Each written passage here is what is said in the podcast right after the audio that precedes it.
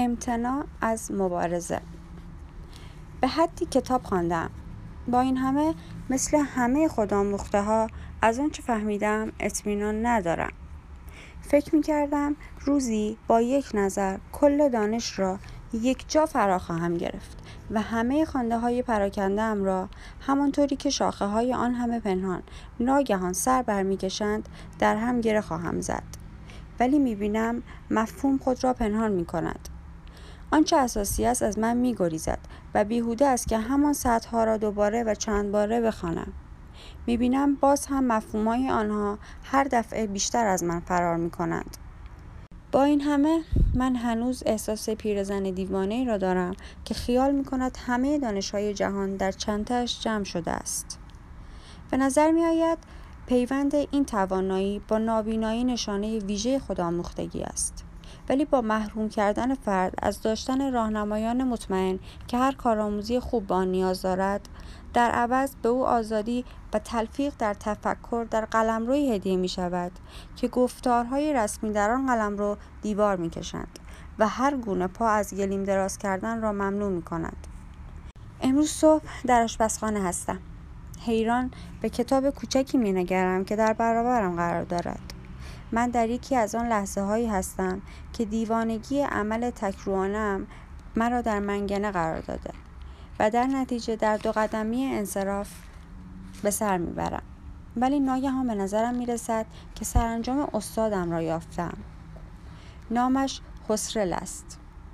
نامی که روی حیوانات یا بر های شکلات نمی‌گذارند. به دلیل اینکه چیزی جدی ناخوشایند و به نحوی مبهم آلبانی را تدایی می کند.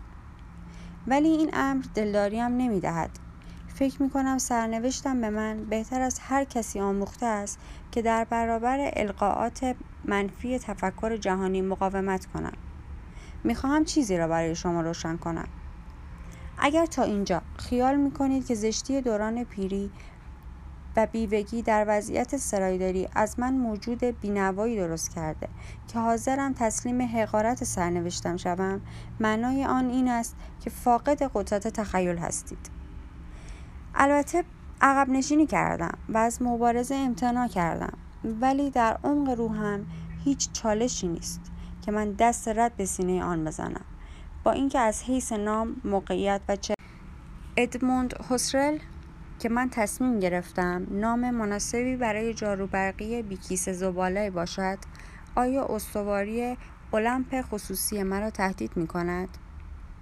پس از کشیدن یک نفس عمیق می گویم خب برای هر مسئله ای راه حلی وجود دارد اینطور نیست؟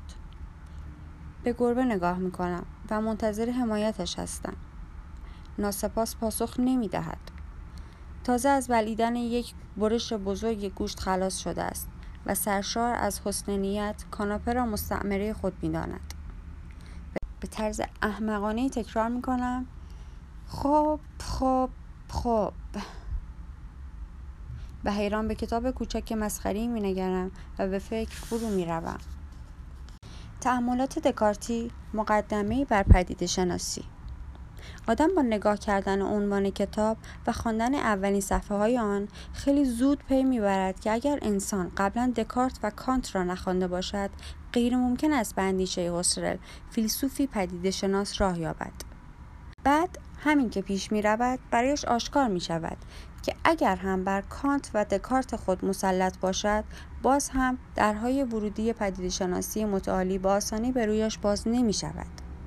جای تأسف است برای اینکه کانت برای من به دلایل گوناگون به نحو شگفت آوری تحسین برانگیز است اندیشه او اصاره قابل تحسینی از نبوغ موشکافی و جنون است که با وجود پیچیدگی نصرش من در درک مفهوم آن با مشکل روبرو نمی شوم.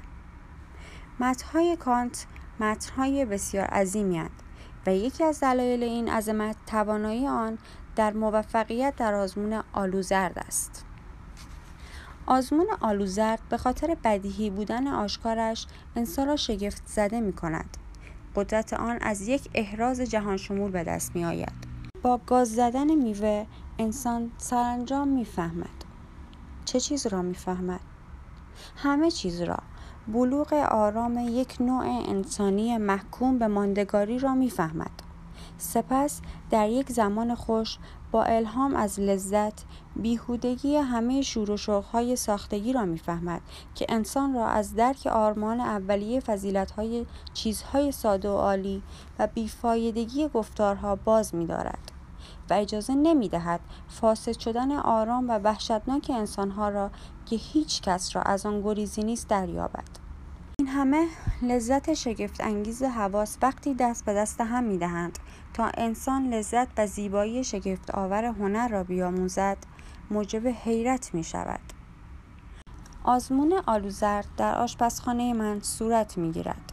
روی میز من که از جنس فرمیکا است میوه و کتاب را قرار می دهم. اولی را گاز می زنم و شروع به خواندن دومی می کنم. اگر در حمله نیرومندشان متقابلا مقاومت کنند اگر آلوزر در منصرف کردن من از خواندن کتاب شکست بخورد و اگر متن کتاب موجب به هدر رفتن لذت من در خوردن میوه نشود آن وقت درک می کنم در برابر یک اقدام مهم قرار گرفتم. بهتر است بگویم استثنایی. زیرا آثار کمی وجود دارند که در برابر خوشمزگی گلوله طلایی کوچک مقاومت کنند.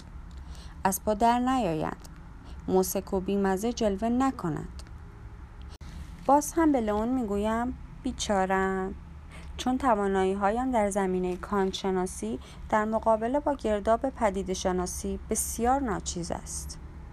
هیچ راه چاره ای ندارم. باید خودم را به کتابخانه ای وصل کنم. و کوشش کنم تا راه ورودی به جریان را پیدا کنم.